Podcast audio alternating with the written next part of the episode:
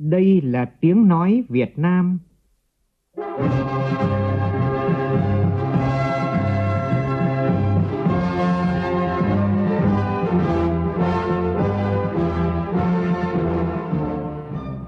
là tiếng nói Việt Nam, phát thanh từ Hà Nội, thủ đô nước Cộng hòa xã hội chủ nghĩa Việt Nam.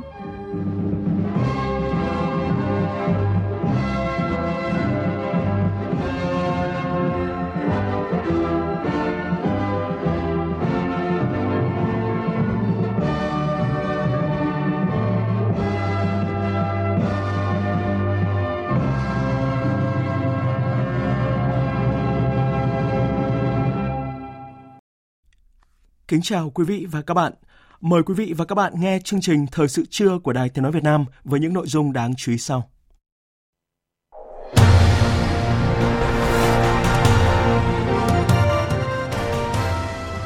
Thủ tướng Phạm Minh Chính khảo sát một số công trình dự án lớn tại Thái Bình. Gia quân hưởng ứng tháng vận động triển khai bảo hiểm xã hội toàn dân, tuyên truyền người dân tham gia bảo hiểm xã hội tự nguyện, bảo hiểm y tế gia đình. Thiếu hụt nguồn lao động chất lượng cao đang là bài toán nan giải với ngành du lịch, dịch vụ cả nước khi mở cửa hoàn toàn trở lại. Tại Quảng Ninh, số lao động trực tiếp trong ngành du lịch hiện chỉ bằng 1 phần tư lúc trước khi có dịch Covid-19. Lại xảy ra đuối nước thương tâm tại Đắk Lắk khiến 3 học sinh trong một gia đình tử vong. Trong phần tin thế giới, Anh và Mỹ tiếp tục viện trợ quân sự cho Ukraine. Động thái khiến cuộc xung đột giữa Nga và Ukraine không có lối thoát. Liên minh châu Âu triển khai nỗ lực cuối cùng nhằm cứu thỏa thuận hạt nhân Iran đang đứng trước bờ vực đổ vỡ.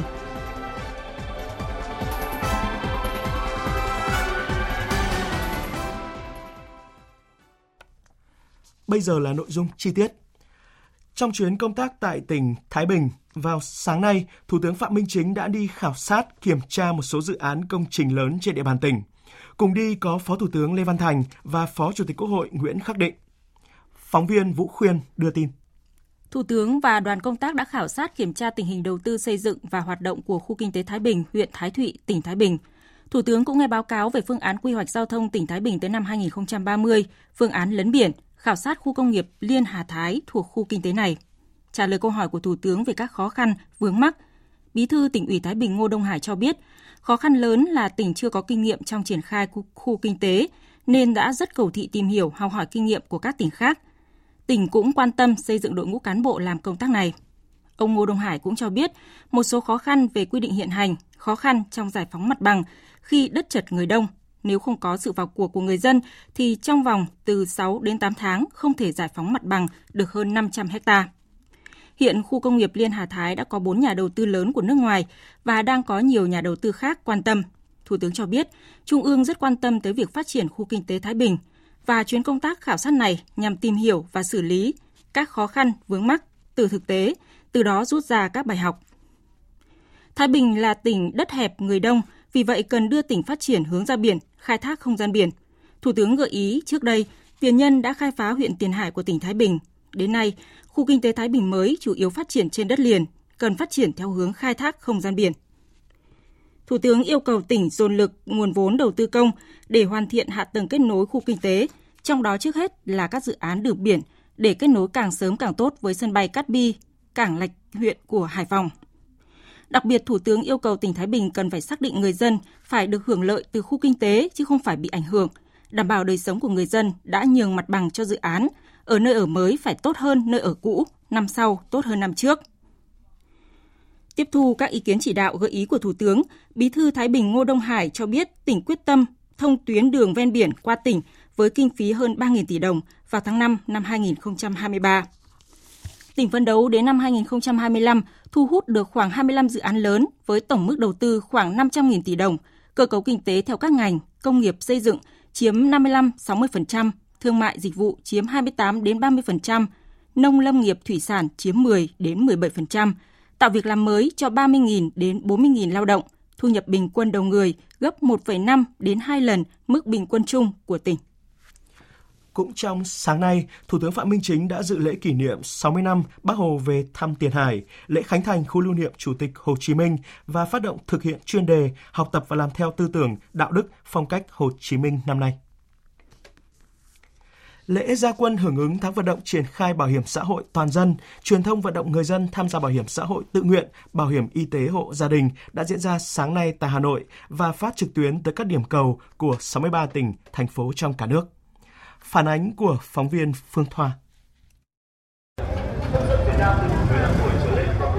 Lễ gia quân hưởng ứng tháng vận động triển khai bảo hiểm xã hội toàn dân được tổ chức theo hình thức tuyên truyền lưu động với gần 700 đoàn diễu hành, tư vấn và phát triển đối tượng tham gia bảo hiểm xã hội tự nguyện, bảo hiểm y tế, hộ gia đình trên toàn quốc.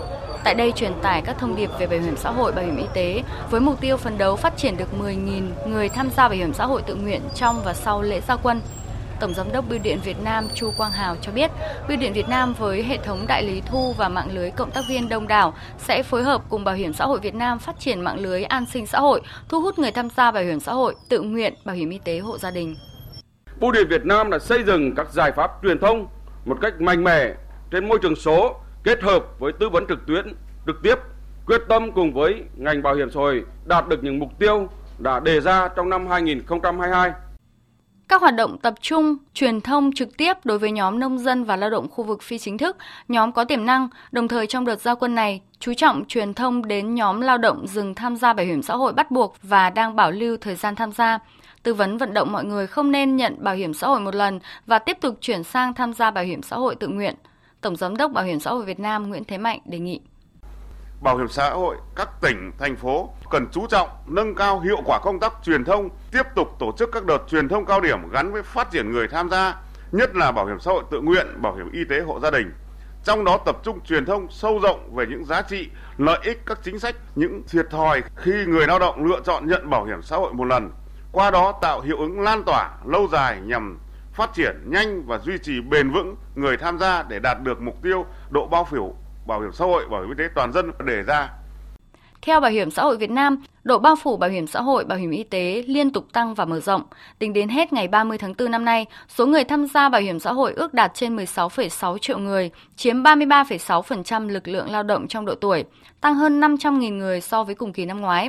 Trong số người tham gia bảo hiểm xã hội bắt buộc đạt trên 15,3 triệu người, tăng gần 730.000 người so với cùng kỳ. Số người tham gia bảo hiểm xã hội tự nguyện đạt gần 1,3 triệu người, tăng hơn 150.000 người so với cùng kỳ năm ngoái.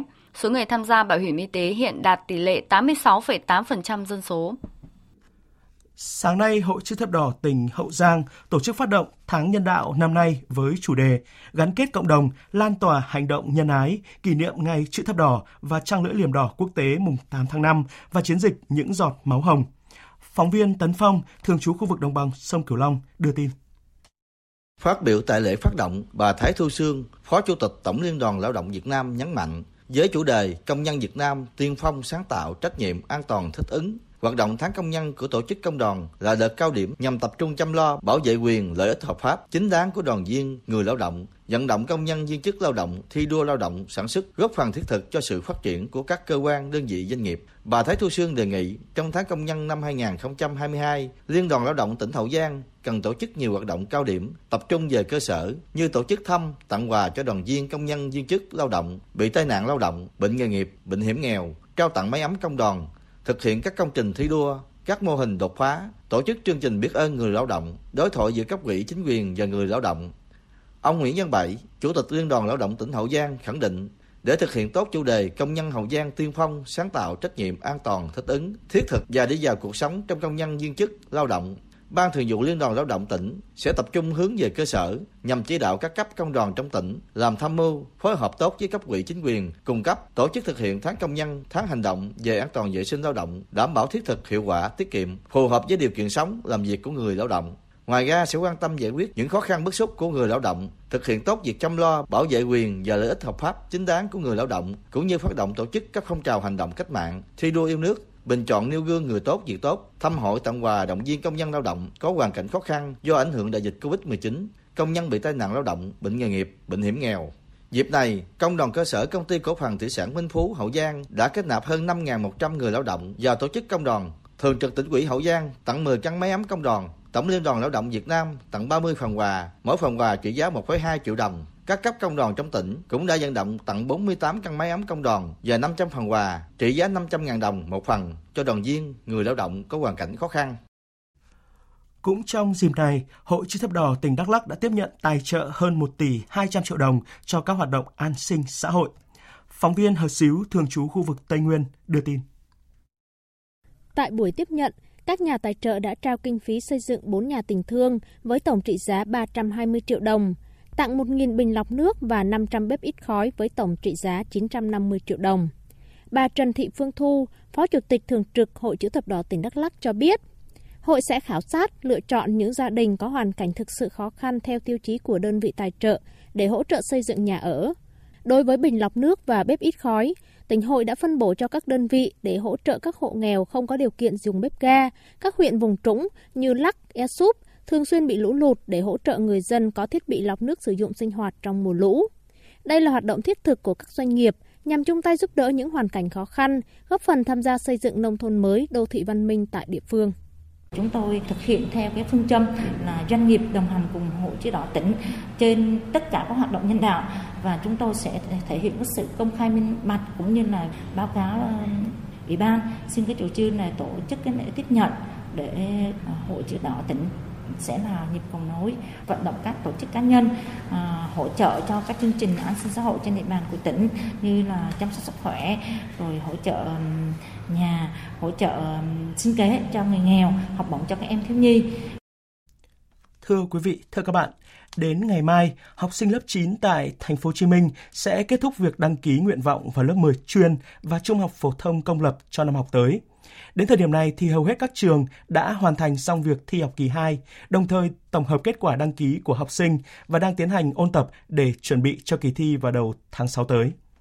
Phản ánh của phóng viên Vũ Hường, thường trú tại thành phố Hồ Chí Minh. Em Nguyễn Hoàng Bảo Ngọc, học sinh lớp 9 trường Trung học cơ sở Lý Thánh Tông, quận 8 chia sẻ, khi chọn nguyện vọng vào lớp 10, em cũng cân nhắc rất kỹ. Ngọc cũng đã trao đổi với thầy cô giáo về lực học, với gia đình về điều kiện đi lại học tập cho gần nhà, từ đó đăng ký nguyện vọng phù hợp, không áp lực.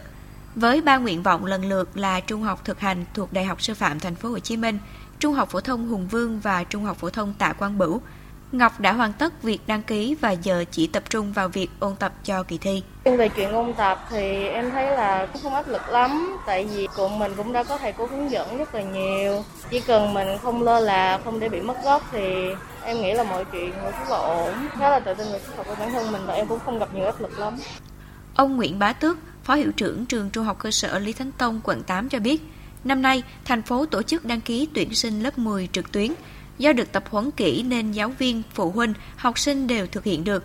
Việc đạt nguyện vọng của các em được giáo viên bộ môn kết hợp với giáo viên chủ nhiệm trao đổi, tư vấn cụ thể nên đa số các em chọn các trường vừa sức. Ngày 5 tháng 5, trường này kết thúc việc tổng hợp đăng ký nguyện vọng của học sinh, hoàn thành thi học kỳ 2. Nhà trường cũng sẽ tổ chức cho các em tự làm bài thi để tập dược, làm quen với thời gian thi vào lớp 10 sắp tới. Ông Tước cho biết thêm đến ngày à, 30 tháng 5 khi năm học chính thức kết thúc rồi thì các em mới được à, à, ôn tập đến ngày 8 tháng 6 2022 tức là ôn tập một thời gian ngắn thôi trong thời gian mà chưa có kết thúc năm học thì các em vẫn được học ôn tập và không có thu phí ở cái đoạn mà năm học chưa kết thúc còn tại trường trung học cơ sở Huỳnh Khương Ninh quận 1 ông Cao Đức Hoa hiệu trưởng nhà trường cho biết lứa học sinh lớp 9 năm nay chịu khá nhiều thiệt thòi khi hai năm liên tiếp học online vì dịch bệnh. Chính vì vậy, bên cạnh việc ôn tập, củng cố kiến thức cho các em, nhà trường còn tư vấn tâm lý để các em không quá lo lắng về kỳ thi. Việc đăng ký tuyển sinh vào lớp 10 trung học phổ thông công lập năm nay theo hình thức trực tuyến cũng có lợi cho học sinh là các em chỉ cần thao tác trên máy tính, không phải viết đi viết lại nhiều như mọi năm. Đồng thời, việc ứng dụng công nghệ bản đồ số GIS trên hệ thống xác định khoảng cách từ nơi cư trú của học sinh đến trường trung học phổ thông mà thí sinh đăng ký cũng tạo điều kiện cho phụ huynh lựa chọn trường phù hợp. Ông Cao Đức Khoa nói. Từ đầu năm rồi chúng tôi đã triển khai đến giáo viên bộ môn các bộ môn để nói với các em rõ là các em sẽ chọn cái tổ hợp học ở chương trình lớp 10 2018 như thế nào để cho các em đạt hiệu quả tốt nhất. Ở đây chúng có rất nhiều cái tổ hợp và chúng tôi cũng đã rõ luôn học sinh vì các em sau này lớp 10 các em được chọn thì các em phải sẵn sàng chuẩn bị tư thế để chọn vào cái lớp 10 đối với những môn tổ hợp các em thích những môn nào các em yêu thích môn nào và là điểm mạnh của mình thì hãy đăng ký sau ngày 9 tháng 5, khi kết thúc đợt đăng ký nguyện vọng, Sở Giáo dục và Đào tạo Thành phố Hồ Chí Minh sẽ công bố số lượng thí sinh dự thi vào các trường. Dựa trên kết quả đó, học sinh vẫn có thể điều chỉnh nguyện vọng từ ngày 11 tháng 5 đến ngày 16 tháng 5. Còn kỳ thi tuyển sinh vào lớp 10 tại Thành phố Hồ Chí Minh sẽ chính thức diễn ra vào ngày 11 tháng 6 và 12 tháng 6 năm 2022. Thưa quý vị, thưa các bạn, thiếu hụt nguồn lao động nhất là lao động chất lượng cao, đang là vấn đề cấp thiết với ngành du lịch dịch vụ cả nước khi mở cửa hoàn toàn trở lại hoạt động này. Và câu chuyện này tại tỉnh Quảng Ninh, trung tâm du lịch lớn ở miền Bắc cũng không ngoại lệ. Phản ánh của phóng viên Vũ Miền, thường trú khu vực Đông Bắc. Hơn 2 tháng đăng tuyển nhân sự ở những vị trí cốt cán như điều hành tour, quản lý kinh doanh, kế toán trưởng. Nhưng anh Nguyễn Hà Hải, giám đốc công ty cổ phần du lịch và dịch vụ Hòn Gai, chi nhánh Quảng Ninh, vẫn chưa tuyển được người. Cái mình cần là cần cái nhân sự lành nghề chuyên nghiệp có trình độ. Không tuyển được thậm chí là không cần phải là có kinh nghiệm không cần phải biết nghề mà đến đây chúng tôi sẽ đào tạo. Đã rất là khó. Bởi sao? Bởi vì người ta rất là sợ. Mặc dù tôi rất là thích, mặc dù tôi đang không có việc, nhưng mà tôi đến đây chưa khẳng định được cái sự ổn định. Chủ nhà hàng kiêm nhân viên phục vụ, hướng dẫn viên kiêm luôn chạy bàn, đang là giải pháp tinh thế của nhiều cơ sở để đáp ứng nhu cầu của du khách. Nhiều lao động đã nghỉ hưu cũng được trưng dụng để có nhân lực phục vụ du khách ở những vị trí mặt tiền. Và điều đáng lo ngại là thì có tới 1 phần 3 hướng dẫn viên không muốn quay trở lại làm việc trong ngành du lịch do đã tìm được công việc và thu nhập ổn định ở ngành nghề khác. Ông Lê Trọng Thanh, Phó Tổng Giám đốc Công ty Cổ phần Phát triển Tùng Lâm cho biết. Trong ngành dịch vụ mà để đào tạo được những nhân viên mà có chất lượng cao thì nó không phải một sớm một chiều vì nó là kỹ năng, nó là tâm hồn, nó là văn hóa gửi gắm vào những cái hành động vào những cái sản phẩm mà họ được phục vụ du khách thì cái đó nó phải mất có thời gian. Thế về chính vì vậy mà trong cái thời gian vừa qua là chúng tôi lại tập trung về đào tạo nội bộ, kỹ năng cho nhân viên. Trước khi dịch bùng phát, du lịch Quảng Ninh có khoảng 63.000 lao động, trong đó có 26.000 lao động trực tiếp. Vậy nhưng thời điểm hiện tại, số lao động trực tiếp trong ngành du lịch chỉ còn khoảng 16.000 người và phần lớn lao động rời bỏ ngành du lịch đã có việc làm ổn định tại các nhà máy xí nghiệp, khu công nghiệp. Ông Phạm Ngọc Thủy, Giám đốc Sở Du lịch tỉnh Quảng Ninh nêu quan điểm. Chúng tôi cùng với trường Đại học Long rồi cái hệ thống các trường cao đẳng để có thể đào tạo những cái chương trình có thể ngắn hạn dài hạn tạo một cái nguồn lao động mới để đáp ứng dần dần lao động. Tôi cho rằng ấy muốn đảm bảo chất lượng thì đầu tiên nó phải là số lượng. Một trong một cái khách sạn rất nhiều cái bộ phận như vậy nhưng mà chỉ thiếu lao động một số bộ phận thôi thì cả một cái dây chuyền nó sẽ bị vướng. Chậm một chút cảm thấy rất là không hài lòng rồi. Nếu mà không có một lượng lao động đầy đủ thì chắc chắn là cái hình ảnh của du lịch chúng ta sẽ có ảnh hưởng. Sở Du lịch Quảng Ninh đang giả soát, đánh giá và đề xuất các ngành liên quan tổ chức đào tạo, đào tạo lại lực lượng lao động du lịch nhằm mục tiêu bổ sung nhân lực thiếu hụt và tăng chất lượng lao động dịch vụ. Tuy nhiên, hiện nay mới có khoảng 7% lao động quay trở lại thị trường lao động du lịch dịch vụ và tham gia các lớp đào tạo theo hướng dẫn, hỗ trợ của Bộ Tài chính với mức hỗ trợ 4,5 triệu đồng một người cho 3 khóa học. Chính vì vậy, để đảm bảo nguồn lao động trước mắt và lâu dài, cùng với sự nỗ lực của cơ quan chức năng, các doanh nghiệp cần có những chính sách ưu đãi về lương thưởng, điều kiện làm việc và cơ hội thăng tiến để từng bước thu hút lao động trở lại. Dự án đường cao tốc Trung Lương Mỹ Thuận tỉnh Tiền Giang đã khánh thành thông xe. Vậy nhưng hiện vẫn còn một nhà thầu phụ thi công công trình này nợ các doanh nghiệp cung ứng vật liệu hơn 20 tỷ đồng, khó có khả năng chi trả. Tin của phóng viên Nhật Trường, thường trú khu vực đồng bằng sông Cửu Long. Có 4 doanh nghiệp cung ứng vật liệu cho công ty đầu tư xây dựng công trình Tây An có địa chỉ tại tỉnh Nghệ An, một nhà thầu phụ của dự án này đã nhiều lần gửi đơn cầu cứu các cơ quan chức năng ở địa phương và trung ương giải quyết nhà thầu chây ì trong việc thanh toán hơn 20 tỷ đồng tiền mua vật liệu xây dựng. Chỉ riêng công ty trách nhiệm hữu hạn xây dựng và vận tải Nguyễn Vinh, xã Thiện Chí, huyện Cái Bè, Tiền Giang chưa đòi được số tiền nợ hơn 10 tỷ đồng từ công ty Tây An. Bà Nguyễn Thị Ngọc Thúy, giám đốc công ty trách nhiệm hữu hạn xây dựng và vận tải Nguyễn Vinh cho biết, dù có sự tham gia bảo lãnh thanh toán của đại diện chủ đầu tư dự án là công ty cổ phần BOT Trung Lương Mỹ Thuận và nhà thầu chính là công ty cổ phần tập đoàn Đèo Cả, nhưng khoản nợ kéo dài có nguy cơ mất trắng. Công ty Tây An thì từ lâu đã rút khỏi công trình. Thời gian qua, doanh nghiệp đã gửi đơn kiến nghị đến nhiều ngành, nhiều cấp từ địa phương đến trung ương nhưng vẫn chưa được giải quyết thấu đáo. Hiện nay, doanh nghiệp cạn vốn có nguy cơ phá sản. Quá bức xúc trước món nợ khó đòi, thời gian qua đã có một số doanh nghiệp bán vật liệu xây dựng cho dự án cao tốc Trung Lương Mỹ Thuận đã căng băng rôn để mong các ngành chức năng, nhà đầu tư và nhà thầu chính vào cuộc giải quyết. Trả lời phía chủ nợ, phía công ty đầu tư xây dựng công trình Tây An cho biết sẽ bán toàn bộ cơ giới thiết bị để có nguồn kinh phí hoàn trả cho các doanh nghiệp cung ứng vật liệu xây dựng. Viện Kiểm sát Nhân dân tối cao cũng đã nhận được đơn của các doanh nghiệp và đã chuyển đơn đến Cơ quan Cảnh sát điều tra tỉnh Tiền Giang để xem xét xử lý theo quy định của pháp luật. SEA Games 31 vì một Đông Nam Á đoàn kết, vì một Việt Nam vươn lên mạnh mẽ.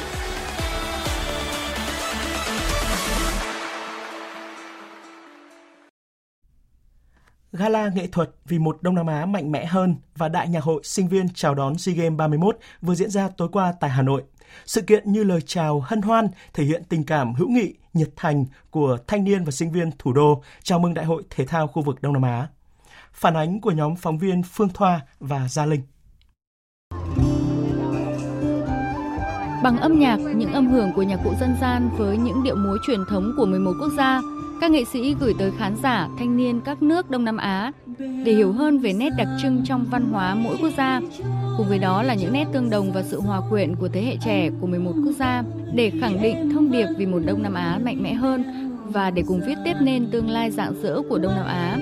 Tại gala, đại diện thanh niên 11 nước Đông Nam Á cùng thực hiện nghi lễ khẳng định sức mạnh tuổi trẻ Đông Nam Á, đưa bản đồ khổng lồ lên sân khấu với hơn 11.000 chữ ký được kết lại từ các đại biểu tham gia trải nghiệm những hoạt động ý nghĩa. Tấm bản đồ Đông Nam Á là lời khẳng định rõ nét nhất cho thông điệp vì một Đông Nam Á mạnh mẽ hơn là hình ảnh biểu thị sức mạnh đoàn kết của tuổi trẻ Đông Nam Á.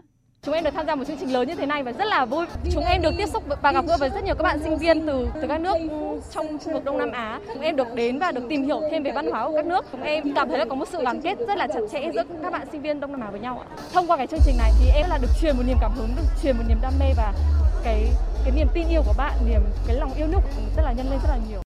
Em cảm thấy rất là sôi động, được giao lưu với các bạn nước Campuchia hay là Đông Timor. Bản đồ mà có 11.000 chữ ký của các đại biểu Đông Nam Á thể hiện sự gắn kết và sự tham gia một cách toàn diện và đầy đủ và hứa hẹn sẽ là một ờ, tương lai một Đông Nam Á phát triển hơn, gắn kết hơn và mạnh mẽ hơn.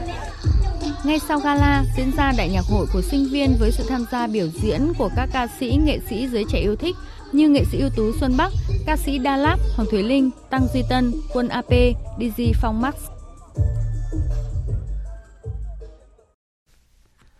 Rất nhiều sự kiện văn hóa nghệ thuật đặc sắc chào mừng SEA Games 31 cũng sẽ diễn ra tại nhiều nơi.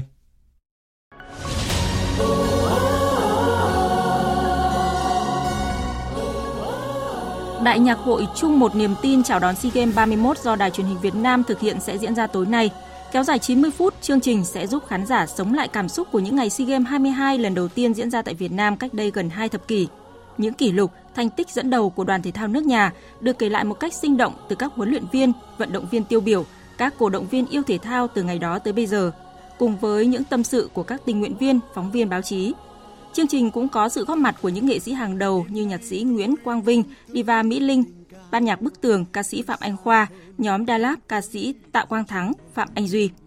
Tỉnh Hải Dương sẽ tổ chức tuần văn hóa thể thao du lịch chào đón SEA Games 31 từ ngày 14 đến ngày 20 tháng 5 với các hoạt động văn hóa biểu diễn nghệ thuật, múa rối nước, trình diễn pháo đất, hát trèo trên sông, chiếu phim, khiêu vũ thể thao, dân vũ. Dịp này Hải Dương cũng tổ chức trưng bày sản phẩm thủ công mỹ nghệ, quà lưu niệm, giới thiệu các tour du lịch trong và ngoài tỉnh, trưng bày các cụ pano tranh cổ động, tranh triển lãm cổ động, ảnh Hải Dương văn hiến tiềm năng tại Trung tâm Văn hóa xứ Đông, nhà triển lãm. Đặc biệt, ngày 20 tháng 5 sẽ diễn ra giao lưu các nhóm nhảy học sinh sinh viên nghệ thuật chào mừng thành công SEA Games 31 và các vận động viên bóng bàn người Hải Dương.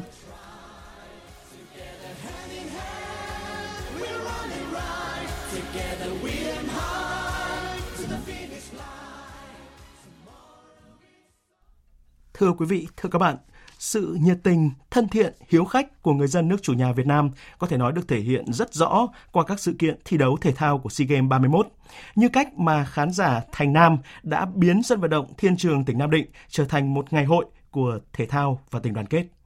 Phản ánh của phóng viên Khuất Tú, Ban Văn hóa Xã hội VOV2. Thành phố Nam Định là địa phương đăng cai một bảng đấu của môn bóng đá nam tại kỳ đại hội thể thao lớn nhất khu vực. Với sự góp mặt của các đội tuyển U23 từ Thái Lan, Malaysia, Campuchia, Singapore và Lào. Ở những kỳ đại hội trước đây, những bảng đấu không có đội chủ nhà thường thu hút rất ít sự quan tâm từ người hâm mộ. Thế nhưng trong ngày mở màn bảng B, người hâm mộ đã phủ kín các khán đài sân Thiên Trường để cổ vũ cho các đội bóng trong khu vực. Dịch dã nó lâu lắm rồi mà bà con chưa được đi xem cái không khí bóng đá thì anh em chúng tôi cũng rất thích ừ, tham gia những cái cổ vũ những cái ờ, phong trào truyền thống này. Cảm giác là thực sự rất hào hứng. Rất là vui sướng vì mình đã được đón những cái, cái giải bóng đá lớn này mà được về đây đá thì dân tình rất là hào hứng và cổ vũ cho cái phong trào vui rất vui rất vui. Việt Nam là nước chủ nhà nên là mình ờ, vừa là người dân cũng rất mong ngóng. Cái thế vận hội này tổ chức nhiều môn thi đấu và nhất là môn bóng đá nam. Công trên trường rất là sôi động. À, cảm thấy là rất là khí thế cho đội Thái Lan. Vì đội Thái Lan trước giờ đá lối đá cũng là rất là hay và kỹ thuật nên là mình cũng thích đội Thái Lan. Ngoài Việt Nam ra thì cổ vũ đội Thái Lan. Với tinh thần yêu thể thao thế thì ờ, uh, Hà Nội từ 45 km từ dưới giao thủy lên đây thì ờ, mình rất thích ờ, cổ vũ kể cả không có đội nhà thì mình vẫn thích cái ờ, không khí ở sân vận động Bùi Thiên Trường ngày hôm nay. Cũng rất là náo nhiệt. Mặc dù là cả gia đình nhà mình nên hơi muộn ừ, không được vào xem trực tiếp nhưng mà cũng rất là vui với lại cái không khí ở đây. Cũng rất là tiếc. Đấy vì là đội nhà mình là không không được đặt ở Thiên Trường Nam Định mình. Nhưng uh, nói đi thì vậy nhưng nói lại thì đội bạn đến đây thì mình cũng cũng cổ vũ với tinh thần thể thao thôi. Không chỉ là tinh thần thể thao, hàng vạn khán giả đến sân còn muốn thể hiện sự thân thiện, hiếu khách của người dân Nam Định nói riêng và người Việt Nam nói chung đến với bạn bè trong khu vực. Tất cả cùng tạo nên một bầu không khí cuồng nhiệt nhằm tiếp lửa cho các đội bóng tham dự SEA Games. Ngay trước thềm trận đấu, hàng ngàn cổ động viên Nam Định và các tỉnh thành lân cận đã không quản thời tiết nắng nóng để diễu hành quanh khu vực sân vận động Thiên Trường và những khách sạn nơi các đội bóng đóng quân nhằm hâm nóng bầu không khí. Tuy nhiên U23 Lào là đội bóng nhận được sự cổ vũ đặc biệt hơn bởi mối quan hệ hữu nghị nồng thắm giữa nhân dân hai nước. Hội cổ động viên Nam Định cũng dành tặng món quà ấm áp cho U23 Lào khi cổ vũ với cờ trống và các bài hát truyền thống của nước bạn. Thậm chí để có thể bắt nhịp cổ vũ cho các cổ động viên Lào hưởng ứng, khẩu hiệu là Su Su, Lào cố lên cũng đã được Hội cổ động viên Nam Định học và tập luyện trước giờ bóng lan. Anh Trịnh Quốc Tuấn cho biết. Riêng ờ, cổ động viên Nam Định năm nay là phải cổ vũ cho đội uh, Lào, nước anh em của chúng ta. Nói chung là đang cổ vũ cho tất cả các bảng B tại sân Nam Định nhưng mà riêng ờ, tình cảm dành cho Lào nó khác hơn. Trận đấu giữa U23 Lào với U23 Singapore khép lại với tỷ số hòa hai đều và để lại nhiều tiếc nuối cho đội bóng đất nước triệu voi. Khi lẽ ra họ đã có một kết quả tốt hơn. Với huấn luyện viên Michael Way, điều khiến ông cảm thấy chưa hài lòng là việc U23 Lào đã bỏ lỡ cơ hội đem về món quà dành tặng cho người hâm mộ thành Nam. Tôi thực sự bất ngờ với những gì cổ động viên nơi đây đã làm cho U23 Lào. Chúng tôi như được thi đấu trên sân nhà với sự cổ vũ cuồng nhiệt nhất. Đáng tiếc là chúng tôi đã không thể giành chiến thắng để đáp lại tình cảm của họ. Huấn luyện viên Nari của đảo quốc Sư Tử cũng bất ngờ với tình cảm lớn lao mà các cổ động viên Việt Nam dành cho các đội bóng tại bảng B, đặc biệt là U23 Lào. Với những trường hợp phải thi đấu xa nhà thì việc nhận sự cổ vũ từ người hâm mộ rất quan trọng. Tôi cũng biết có mối quan hệ lương duyên giữa Lào và Việt Nam là rất chân tình. Điều này cũng khiến tôi suy nghĩ các đội bóng ở Đông Nam Á cần cải thiện hình ảnh, lấy tình yêu từ những cổ động viên nước ngoài, giống như U23 Lào đã có ở Việt Nam vậy. Tôi mong chờ các đội bóng tại bảng B cũng như các cổ động viên Việt Nam tại Nam Định sẽ cùng nhau tận hưởng không khí bóng đá tốt đẹp này. Có thể nói điểm nhấn lớn nhất trong hai trận đấu mở màn của bảng B là sự nhiệt tình đến từ khán giả Việt Nam trên khán đài. Trong suốt 90 phút thi đấu chính thức, hàng ngàn khán giả đã hâm nóng từng khoảnh khắc, từng tình huống được cầu thủ các đội tạo ra. Điều này đã để lại ấn tượng sâu đậm trong lòng huấn luyện viên Brad Maloney của Malaysia. Khán giả Việt Nam thật tuyệt vời. Tôi nghĩ tất cả các cầu thủ được thi đấu với lượng khán giả như vậy, không khí cổ vũ như vậy đã giúp tinh thần thi đấu của họ được nâng lên rất nhiều. Đây cũng là một trận đấu tuyệt vời không kém của chúng tôi với 3 điểm có được. Những tình cảm ấm nồng từ khán đài không chỉ hâm nóng bầu không khí SEA Games và cho thấy những nỗ lực rất lớn của người hâm mộ thành Nam biến sân Thiên Trường trở thành thiên đường bóng đá. Bên cạnh việc truyền tải thông điệp đầy ý nghĩa về sự thân thiện hiếu khách của người hâm mộ Việt Nam. Chương trình Thời sự trưa xin được tiếp tục với những tin đáng chú ý khác. Tại Đắk Lắk vừa xảy ra vụ đuối nước thương tâm khiến ba học sinh trong một gia đình tử vong. Ba nạn nhân gồm một em học lớp 5, một em học lớp 4 và một em học lớp 3, cùng là học sinh của trường tiểu học Phan Chu Trinh, xã Yahu, huyện Cư Cun. Chiều qua sau khi ba cha con đi cắt cỏ bò về, thì hai em xin cha đi câu cá tại ao của gia đình một hộ dân, cách nhà khoảng 500 mét. Một em sau khi giúp việc cho cha xong cũng xin phép đến chỗ các anh để cùng câu cá. Không thấy các con về, gia đình đi tìm. Đến tối qua thì phát hiện cả ba em đã tử vong dưới ao. Ban giám hiệu trường tiểu học Phan Chu Trinh cùng chính quyền địa phương đã thăm hỏi chia buồn cùng gia đình và vận động kêu gọi sự ủng hộ để lo hậu sự cho các em. Theo Trung tâm Dự báo Khí tượng Thủy văn Quốc gia, hôm nay chỉ số tia cực tím tại nhiều tỉnh, thành phố khu vực Trung Trung Bộ và Nam Bộ ở mức rất cao. Người dân cần hạn chế tiếp xúc và tránh ra ngoài trời trong thời điểm ban trưa. Các nhà khoa học cho rằng việc cháy nắng có thể làm thay đổi sự phân bố và chức năng của các tế bào bạch cầu suốt 24 giờ sau khi da tiếp xúc với ánh nắng. Nếu tình trạng này lặp đi lặp lại lâu dài sẽ gây hại đến hệ thống miễn dịch của con người. Các chuyên gia khuyến cáo người dân hạn chế ra ngoài trời khi nắng gắt, cố gắng tranh thủ tránh nắng trong bóng râm. Người ra ngoài trời nắng bắt buộc phải đội nón rộng vành, đảm bảo chiều rộng vành phủ được 2 phần 3 khuôn mặt, sử dụng ô hoặc đeo kính màu sậm, đeo khẩu trang, mặc áo khoác và thoa kem chống nắng ngay cả khi trời có mây. Tiếp theo, biên tập viên Mai Hồng sẽ chuyển đến quý vị và các bạn một số thông tin thời tiết.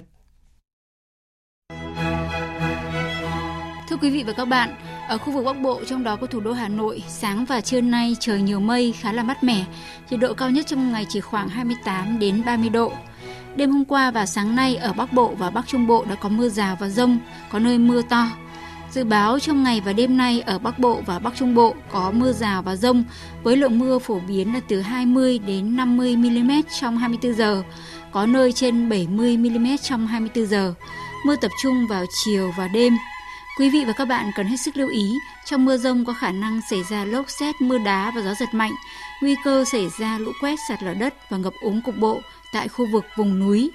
Mưa rông ở các tỉnh Bắc Bộ và Bắc Trung Bộ còn có khả năng kéo dài đến giữa tuần sau.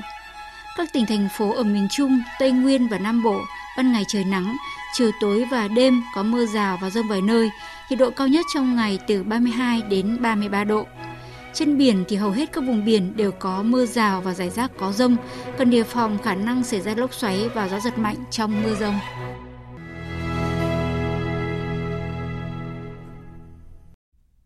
Chuyển sang phần tin thế giới. Anh và Mỹ vừa tuyên bố sẽ viện trợ quân sự đáng kể cho Ukraine trong bối cảnh G7 sắp có cuộc họp trực tuyến với lãnh đạo nước này để tìm hướng giải quyết cuộc khủng hoảng. Những động thái của phương Tây được nhận định là đổ thêm dầu vào lửa, khiến cho cuộc xung đột giữa Nga và Ukraine kéo dài dai dẳng mà không có lối thoát. Tổng hợp của biên tập viên Vũ Anh Tuấn. Theo hãng tin Reuters, anh cam kết viện trợ quân sự thêm 1 tỷ 300 triệu bảng, tương đương với 1 tỷ 600 triệu đô la cho Ukraine. Đây là mức chi cao nhất đối với một cuộc xung đột kể từ chiến sự tại Iraq và Afghanistan. Cho đến thời điểm này, anh đã gửi các tên lửa chống tăng, hệ thống phòng không và những vũ khí khác cho Ukraine. Về phía Mỹ, cùng ngày Tổng thống Biden công bố gói hỗ trợ an ninh cho Ukraine trị giá 150 triệu đô la Mỹ, bao gồm 25.000 đạn pháo 155 ly, ra chống pháo binh, thiết bị gây nhiễu và nhiều phụ tùng thay thế. Gói hỗ trợ 150 triệu đô la được đưa ra sau khi ông Biden hồi tuần trước đề nghị Quốc hội Mỹ phê chuẩn gói viện trợ 33 tỷ đô la cho Ukraine. Khoản viện trợ này lớn gần gấp đôi so với gói 13,6 tỷ đô la hồi tháng 3 và được cho là sẽ giúp Ukraine trong 5 tháng tiếp theo, Tổng thống Biden nói. Chúng tôi đã gửi trực tiếp những nguồn viện trợ này đến tiền tuyến, nơi các binh sĩ Ukraine đang chiến đấu. Sự hỗ trợ bền vững của quốc tế do Mỹ đứng đầu tiếp tục thể hiện sự đoàn kết và quyết tâm của chúng tôi nhằm giúp Ukraine có thể ngăn chặn được Nga kiểm soát đất nước. Trong những gói viện trợ gần đây, Mỹ đã đồng ý cung cấp các vũ khí hạng nặng cho Ukraine, bao gồm lựu đạn pháo, hệ thống phòng thủ tên lửa và xe bọc thép. Trước những động thái mới nhất của Anh Mỹ, Nga cáo buộc phương Tây khiến đàm phán hòa bình giữa Nga và Ukraine bị ngưng trệ, ngăn chặn chiến dịch quân sự của Nga kết thúc nhanh chóng. Người phát ngôn Điện Kremlin, ông Peskov cho biết.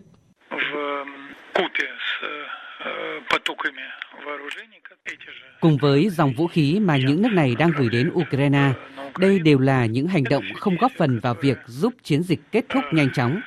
Tuy nhiên, điều đó không thể ngăn cản việc đạt được các mục tiêu của chiến dịch quân sự Nga ở Ukraine. Hôm qua, Bộ Quốc phòng Nga cho biết quân đội nước này đã dùng tên lửa Iskander để phá hủy vũ khí viện trợ từ phương Tây cùng với lực lượng cơ giới hóa của Ukraine tại tỉnh Kharkov. Dự kiến hôm nay Tổng thống Mỹ Biden cùng với những nhà lãnh đạo khác trong nhóm G7 sẽ có cuộc gặp trực tuyến với Tổng thống Ukraine Zelensky. Chương trình nghị sự sẽ tập trung vào các lệnh cấm vận nhằm vào Nga. Trong khi đó, để tiến tới duy trì một mặt trận thống nhất trong việc trừng phạt Nga, Liên minh châu Âu dự kiến sẽ cho một số quốc gia thành viên phụ thuộc nhiều vào dầu mỏ của Nga như là Hungary và Slovakia thêm thời gian đến cuối năm 2024 để tuân thủ lệnh cấm vận nhập khẩu dầu từ Nga. Phóng viên Hải Đăng theo dõi khu vực Đông Âu đưa tin. Ủy ban châu đã chính thức đề xuất lệnh cấm hoàn toàn đối với nhập khẩu dầu thô và sản phẩm dầu của Nga vào cuối năm nay. Tuy nhiên, Chủ tịch Ủy ban châu Ursula von der Leyen cho biết sẽ đảm bảo việc loại bỏ dầu của Nga theo cách có trật tự, cho phép các thành viên và các đối tác đảm bảo các tuyến cung cấp thay thế và giảm thiểu các tác động đến thị trường toàn cầu. Đó cũng là lý do tại sao khối này sẽ loại bỏ nguồn cung dầu thô của Nga trong vòng 6 tháng và các sản phẩm tinh chế vào cuối năm nay. Dự kiến Cộng hòa Séc có thể sẽ được miễn trừ cho đến tháng 6 năm 2024 theo đề xuất sửa đổi lệnh cấm dầu, còn Hungary và Slovakia sẽ có thời gian đến cuối năm 2024. Trước đó, Hungary và các quốc gia này đều khẳng định việc ủng hộ ngay các biện pháp trừng phạt sẽ ảnh hưởng lớn đến an ninh năng lượng của các nước này. Trong khi Liên minh châu Âu nhóm họp cho một vòng thảo luận khác về các chi tiết của các lệnh cấm vận dầu mỏ, Thủ tướng Hungary Viktor Orbán cho biết Hungary sẽ không ủng hộ đề xuất hiện tại của Ủy ban châu Âu và nhấn mạnh nước này cần khoảng thời gian 5 năm và nguồn đầu tư lớn vào các đường ống cũng như triển khai các nhà máy lọc dầu để loại bỏ dần dầu của Nga. Liên minh châu EU đang triển khai những nỗ lực cuối cùng nhằm cứu thỏa thuận hạt nhân Iran vốn đang đứng trước bờ vực đổ vỡ. Động thái của EU diễn ra khi các cuộc đàm phán đã bị đình trệ từ tháng 3 vừa qua sau khi Mỹ bác bỏ yêu cầu của Iran đưa lực lượng vệ binh cách mạng Hồi giáo, đội quân tinh nhuệ của Iran ra khỏi danh sách các tổ chức khủng bố nước ngoài. Đại diện cấp cao phụ trách chính sách an ninh và đối ngoại của EU, ông Joseph Borrell cho biết, ông đang tìm kiếm giải pháp để chấm dứt thế bế tắc hiện nay vốn đe dọa hủy hoại những nỗ lực ngoại giao của châu Âu hơn một năm qua để hồi sinh thỏa thuận hạt nhân mang tên Kế hoạch hành động chung toàn diện. Thỏa thuận sẽ dẫn tới việc Mỹ tái tham gia kế hoạch hành động chung toàn diện và dỡ bỏ trừng phạt đối với Iran. Từ đó, Tehran sẽ giảm mạnh các hoạt động hạt nhân của mình. Theo đại diện cấp cao phụ trách chính sách an ninh và đối ngoại của Liên minh châu Âu, ông Joseph Borrell, ông muốn cử nhà đàm phán hàng đầu của Liên minh châu Âu Eric Kemura đến Tehran để thảo luận vấn đề, song sẽ không đưa ra tối hậu thư cho Iran. Ông đồng thời mô tả động thái ngoại giao này sẽ là nỗ lực cuối cùng nhằm cứu vãn thỏa thuận năm 2015. Trong khi đó, Ngoại trưởng Iran Hossein Abdullahian cho biết cho đến nay, chúng tôi lạc quan về các cuộc đàm phán tại Viên. Chúng tôi hy vọng rằng một số vấn đề nhạy cảm và quan trọng còn lại trong các cuộc đàm phán sẽ sớm được giải quyết với sự thực tế từ phía phương Tây. Chúng tôi cũng hy vọng rằng tất cả các bên sẽ tuân thủ thỏa thuận đã đạt được vào năm 2015 nhờ những nỗ lực đã đạt được ở Viên trong gần một năm qua. Trong gần một năm qua, Iran và các nước gồm Pháp, Đức, Nga, Anh và Trung Quốc đã tham gia đàm phán trực tiếp tại Viên, Áo nhằm khôi phục thỏa thuận lịch sử.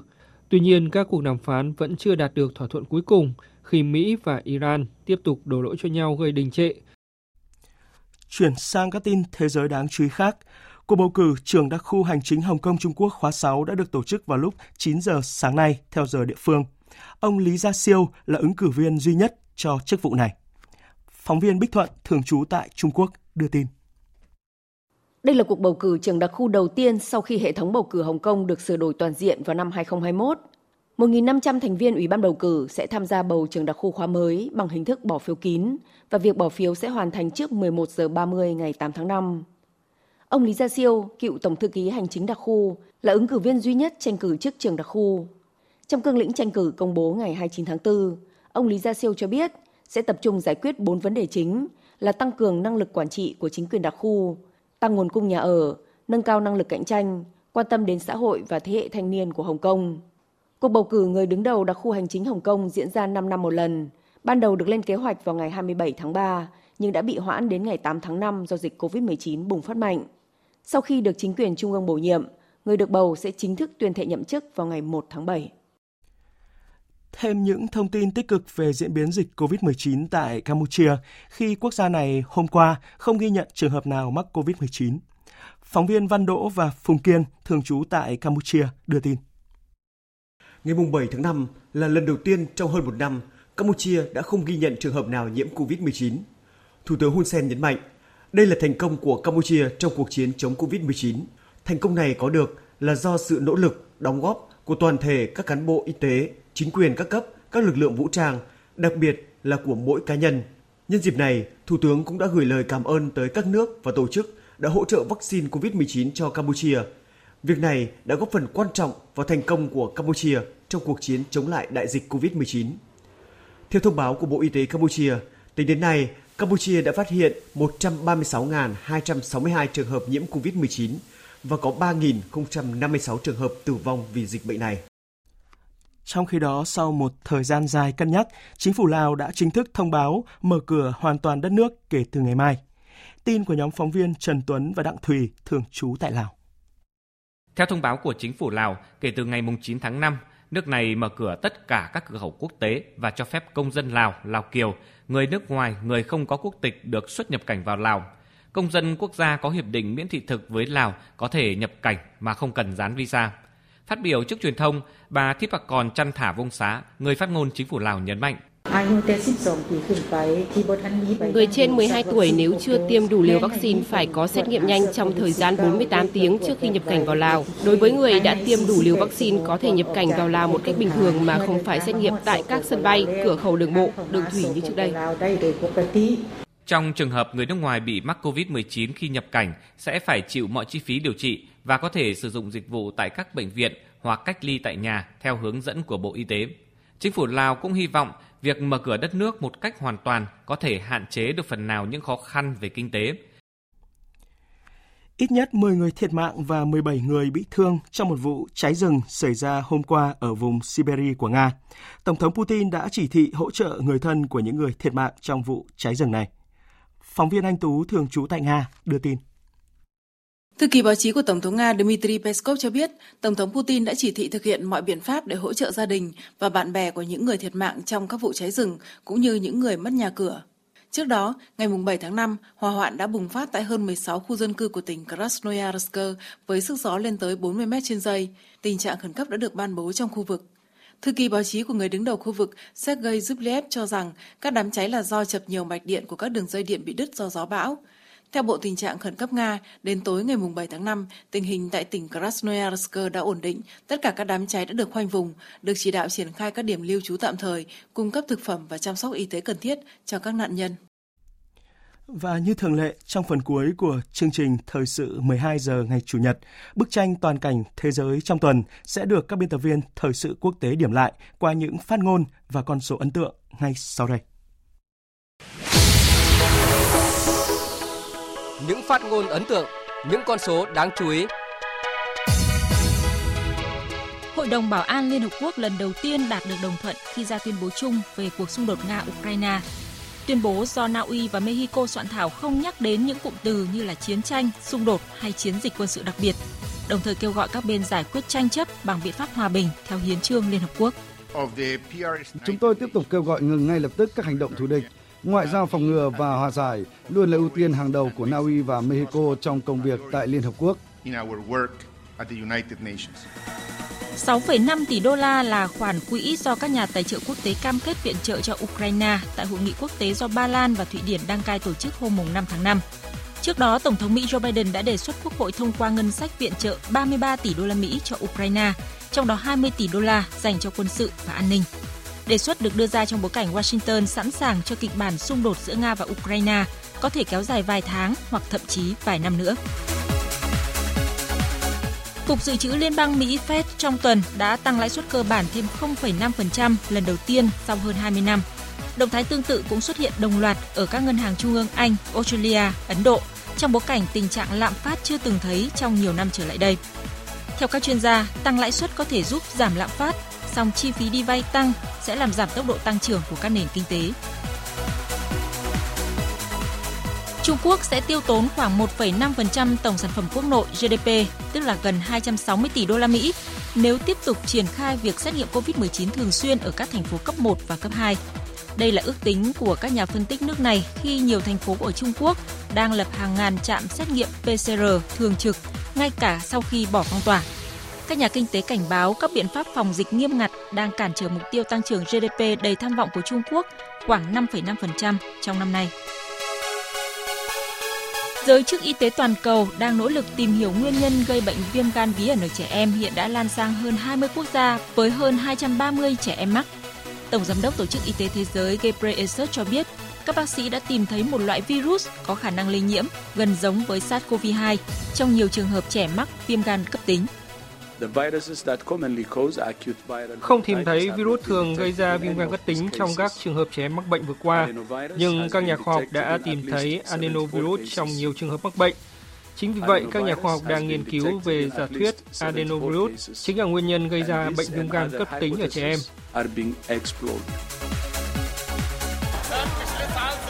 Mùa hè thường bắt đầu từ tháng 5, tháng 6, tuy nhiên năm nay mới chỉ đầu tháng 5, thời tiết đã oi bức, trời cực kỳ nóng. Trong tuần, các nước như Ấn Độ, Pakistan tiếp tục hứng chịu đợt nắng nóng kinh hoàng với nhiệt độ lên đến 47-48 độ C. Nguyên nhân dẫn tới các đợt nắng nóng ở Nam Á được nhận định là do lượng mưa trung bình tại khu vực này sụt giảm một cách bất thường, tạo nên tình trạng thiếu nước, hạn hán ở nhiều khu vực của Ấn Độ và Pakistan. Các chuyên gia dự báo đợt nắng nóng gay gắt sẽ tấn công Ấn Độ khoảng 4 năm một lần thay vì 50 năm một lần như trước đây. Nhiều tai nạn và thiên tai nghiêm trọng cũng đã xảy ra trong tuần, ít nhất 22 người thiệt mạng, hơn 70 người khác phải nhập viện trong vụ nổ tại khách sạn Saratoga nổi tiếng ở trung tâm thủ đô La Habana của Cuba. Trong khi đó, tại Iraq hơn 5.000 người đang phải nhập viện để điều trị các bệnh hô hấp vì bụi mịn do bão cát gây ra. Dự báo các cơn bão sẽ còn dữ dội hơn do biến đổi khí hậu ngày càng trầm trọng.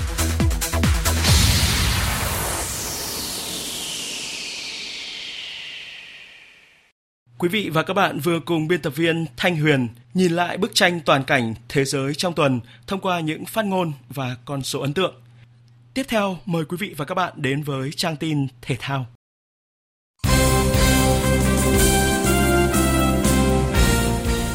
Quý vị và các bạn thân mến, các môn thể thao bóng đá nam, nhảy cầu, bóng ném bãi biển và kickboxing là những bộ môn sẽ thi đấu trong ngày hôm nay, mùng 8 tháng 5 tại SEA Games 31. Môn nhảy cầu sẽ thi đấu chung kết hai nội dung là đơn nữ cầu mềm 1m và nội dung nam cầu mềm 3m. Do Singapore thông báo rút lui ở cuộc họp kỹ thuật, vì vậy nội dung đôi nam cầu mềm 3m chỉ còn hai đôi tranh tài là Nguyễn Tùng Dương và Phương Thế Anh của Việt Nam và cặp đôi của Malaysia. Do Singapore bỏ cuộc, cặp đôi vận động viên của Việt Nam chắc chắn có huy chương bạc và nỗ lực để chinh phục tấm huy chương vàng. Vận động viên Nguyễn Tùng Dương chia sẻ. Mặc dù là biết là được ở trong tay nhưng mà mình vẫn phải cố gắng nhảy tốt cái bộ của mình để có thể xuống nước được cái à, trạng thái tốt nhất và đẹp nhất thì mới là thành công nhất. Theo kế hoạch của ban tổ chức, chung kết nội dung đơn nữ cầu 11m sẽ bắt đầu lúc 15 giờ chiều nay. Sau khi chung kết nội dung đơn nữ cầu 11m kết thúc, chung kết nội dung đôi nam cầu mềm 3m sẽ được diễn ra vào lúc 16 giờ 45 phút. Lễ khai mạc môn kickboxing SEA Games 31 sẽ diễn ra vào lúc 15 giờ tại nhà thi đấu Đa Năng, thành phố Bắc Ninh. Từ 16 giờ 30, các trận đấu đầu tiên chính thức diễn ra cùng địa điểm. Trong đó, hai nhà đương kim vô địch là Nguyễn Xuân Phương hạng 57 kg và Nguyễn Thị Hằng hạng 48 kg bắt đầu hành trình bảo vệ ngôi vương của mình. Võ sĩ Nguyễn Xuân Phương cho biết. Cái SEA Games này là kỳ để mình giữ ngôi đương kim vô địch của mình nên là em rất là quyết tâm. Đến thời điểm này thì em à, giai đoạn khó khăn nhất của em em qua rồi đó chính là ép cân. Tại Quảng Ninh, môn bóng ném bãi biển tiếp tục diễn ra các trận đấu ở vòng thi đấu lượt đi. Đội tuyển Việt Nam gặp đội Thái Lan trong khi đội Singapore gặp Philippines. Sau hai lượt trận toàn thắng trước Singapore và Philippines, bóng ném bãi biển Việt Nam rất tự tin ở các trận đấu lượt về. Huấn luyện viên Huỳnh Minh Ngôn khẳng định thắng được thắng của trận này rất là quan trọng nó có ý nghĩa rất lớn cho việc khi mà thi đấu lượt về ở trận uh, lượt về thì uh, đội tuyển Việt Nam sẽ có tâm lý thi đấu thoải mái hơn. Tâm điểm của ngày thi đấu hôm nay vẫn sẽ là U23 Việt Nam đá trận thứ hai vòng bảng với U23 Philippines vào lúc 19 giờ. Đài Tiếng nói Việt Nam sẽ tường thuật trực tiếp trận đấu này trên sóng VOV2. Mời quý vị và các bạn chú ý đón nghe.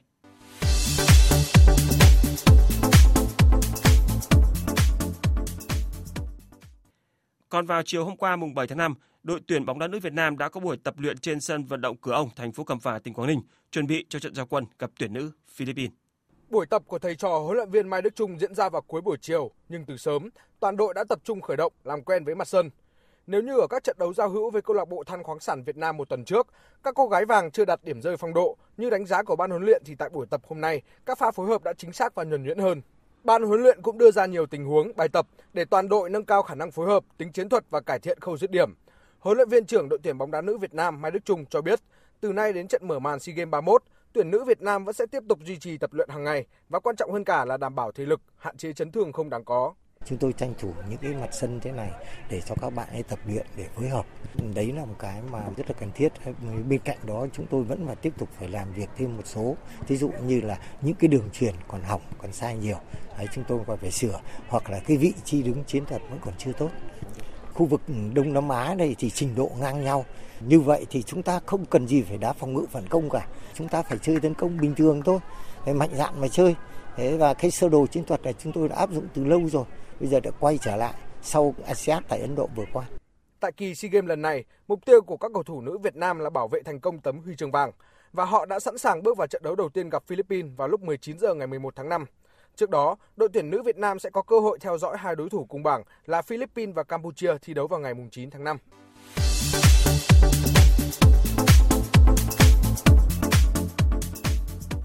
Thưa quý vị và các bạn, câu lạc bộ Liverpool đang đứng trước nguy cơ để cho câu lạc bộ Man City bỏ xa đến 3 điểm trong cuộc đua tranh ngôi vương sau khi chỉ giành kết quả hòa một đều trước Tottenham trên sân nhà trong trận đấu ở vòng 36 giải bóng đá ngoại hạng Anh diễn ra vào đêm qua mùng 7 tháng 5. Luis Diaz là người lập công ở phút thứ 74 để Scope giữ lại một điểm ở sân Anfield sau khi Tottenham có bàn mở tỷ số ở phút thứ 56 do công của Son Heung-min. Với trận hòa này, Liverpool đã có được 83 điểm như Man City nhưng xếp trên đối thủ nhờ hơn hiệu số bàn thắng bại Tuy nhiên, Man City đang thi đấu ít hơn Liverpool một trận và đội chủ sân Etihad sẽ đòi lại ngôi đầu bảng nếu không thua Newcastle. Trong khi đó, Tottenham có trong tay 62 điểm, kém Arsenal một điểm nhưng đang thi đấu nhiều hơn pháo thủ một trận. Manchester United tiếp tục gây thất vọng khi phải nhận thảm bại 0-4 trong chuyến làm khách trên sân của Brighton. Thất bại này khiến Man United chính thức chia tay với giấc mơ giành suất dự Champions League ở mùa giải tới. Sau 37 trận đã đấu, Quỷ đỏ chỉ mới giành được 58 điểm, kém vị trí thứ tư mà Arsenal đang nắm giữ đến 5 điểm, trong khi chỉ còn một trận đấu nữa là kết thúc mùa giải. Trong khi đó, Chelsea cũng chỉ giành được một điểm trên sân nhà khi để cho Wolverhampton cầm hòa với tỷ số 2 đều. Với kết quả này, Chelsea có trong tay 67 điểm sau 35 trận đã đấu, hơn Arsenal 4 điểm nhưng đá nhiều hơn một trận. Trong khi Watford đã trở thành đội bóng thứ hai sau Norwich phải chia tay Premier League để xuống chơi tại Championship mùa giải tới sau khi để thua Crystal Palace với tỷ số 0-1. Dự báo thời tiết Thưa quý vị và các bạn, theo Trung tâm Dự báo Khí tượng Thủy văn Quốc gia thì chiều nay ở khu vực Bắc Bộ có mây, có mưa rào và rông vài nơi, chiều tối và đêm nhiều mây, có mưa rào và rông rải rác, nhiệt độ từ 21 đến 31 độ, có nơi trên 31 độ. Khu vực từ Thanh Hóa đến Thừa Thiên Huế có mây, có mưa rào và rông vài nơi.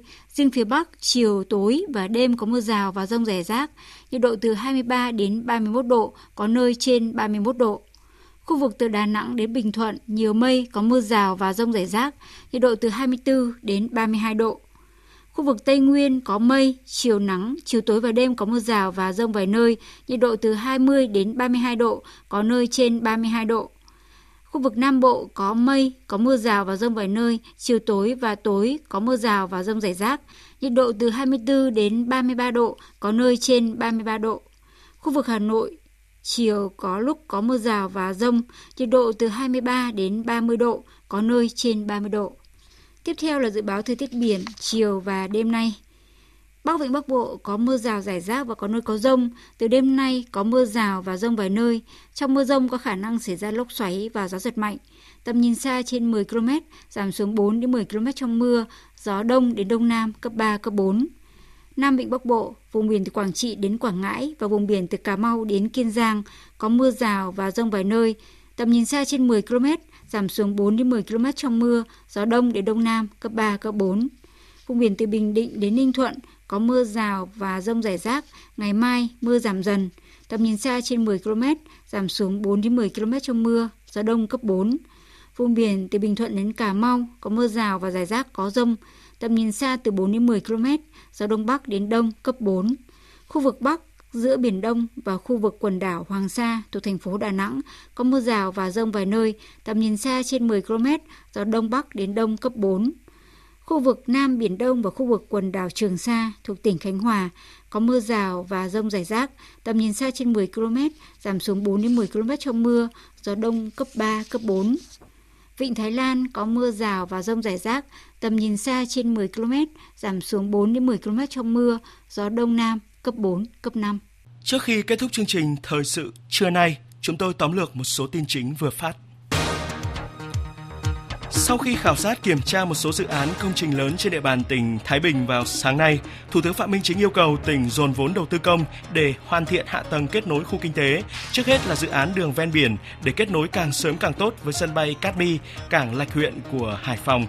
Nhấn mạnh tinh thần không trông chờ ỉ lại vào Trung ương, Thủ tướng gợi ý về các phương án triển khai xây dựng khu kinh tế, trong đó có mô hình đầu tư công, quản trị tư, Lễ gia quân hưởng ứng tháng vận động triển khai bảo hiểm xã hội toàn dân, tuyên truyền người dân tham gia bảo hiểm xã hội tự nguyện, bảo hiểm y tế gia đình đã diễn ra vào sáng nay với mục tiêu có thêm 10.000 người dân tham gia chính sách bảo hiểm xã hội tự nguyện trong tháng gia quân.